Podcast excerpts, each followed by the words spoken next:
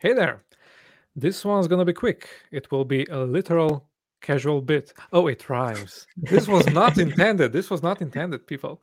Uh, so, yes, casual bit. Uh, this is a piece of information we came across when we were researching stuff for, of course, future episodes. And it was so interesting that we deemed that it deserves a special episode.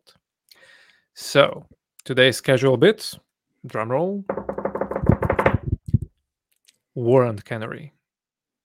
Yeah, so that it, interesting two words. Let's try to break them down into two pieces. What a warrant is is a legal document that allows someone to do something, especially one that is signed by a judge that that has some extra power, and it gives the police permission on or any agency to arrest someone or to search their premises. Or in IT, this means like um, researching server logs, user logs, servers in general. And the other part of the word is canary, a cute little yellowy orangey bird. And the term refers to the old practice of my uh, practice of miners bringing these birds into mines to use as an early signal to uh, signal for toxic gases. And as birds are more sensitive, they would become sick or die before the miners would be affected uh, and had a chance to escape the mines. So, in long story short, warrant canary is some sort of a, a warrant indicator that uh, is used by different organizations that something is not quite right or something has changed. Okay, use case time next to the mines. Uh, imagine that you're using a privacy service such as um, private email or a VPN, which by the way was talked about in a previous episode. Go check that one. Uh, if the provider ever gets served a warrant by a national agency or some user data is being taken over by some authority, the company the company is usually legally not allowed to tell you that. But with warrant canaries, they are exploiting a loophole. As with everything, there's always a loophole. And what happens is is that a website can show a message that for example, we have never been served a warrant. And if something happens in the future, so they actually get served a warrant or they are taken over or anything, they can just remove that notice. So legally, they're just removing the information which is no longer true. And with that, they are not disclosing any, any sensitive information. They are just taking action to notify the users that something happened, something's happening, something's not quite right. Yeah, and it, it, it's in- interesting to note here that every canary is unique. We have seen some canaries that were in PDFs, some were in plain text, some were in HTML, and even images. And we have also seen canaries that were integrated into website banner, um, and there were, or some canaries were only available via uh, GitHub. And some canaries are a part of a transparency report. And here's one of an interesting and a, kind of a real life example. Uh, everyone, I think, has heard or knows Reddit, the popular discussion community.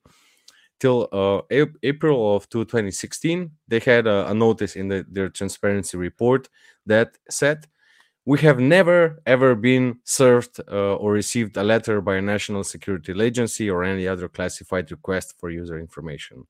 And till that April, they had it and after that they removed it. And this was kind of a signal for their users that they have received some sort of a request for the from the national security agency.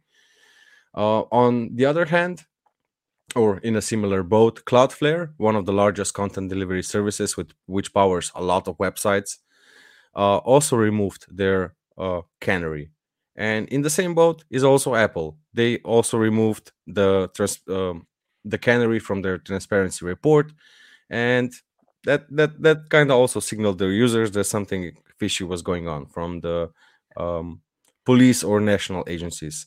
However, NordVPN uh, still has such can- canaries in place, actually three of them, and hasn't removed them yet.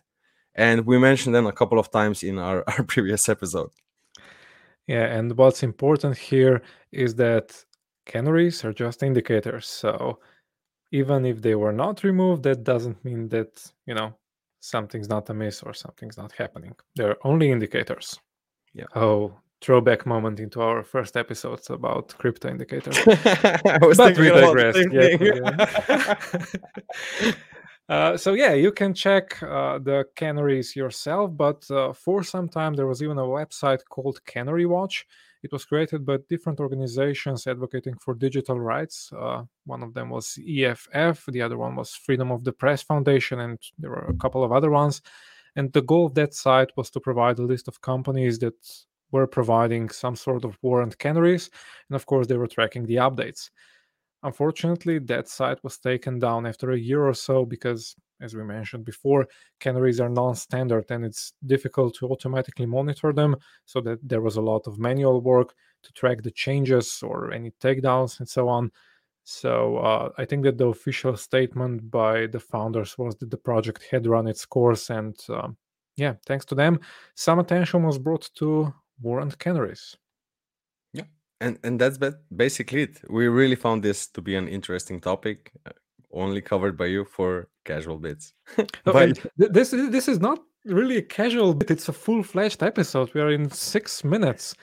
Yeah. Let's let's let's yap for two minutes, and it's a full episode. Eight minutes, and we're done.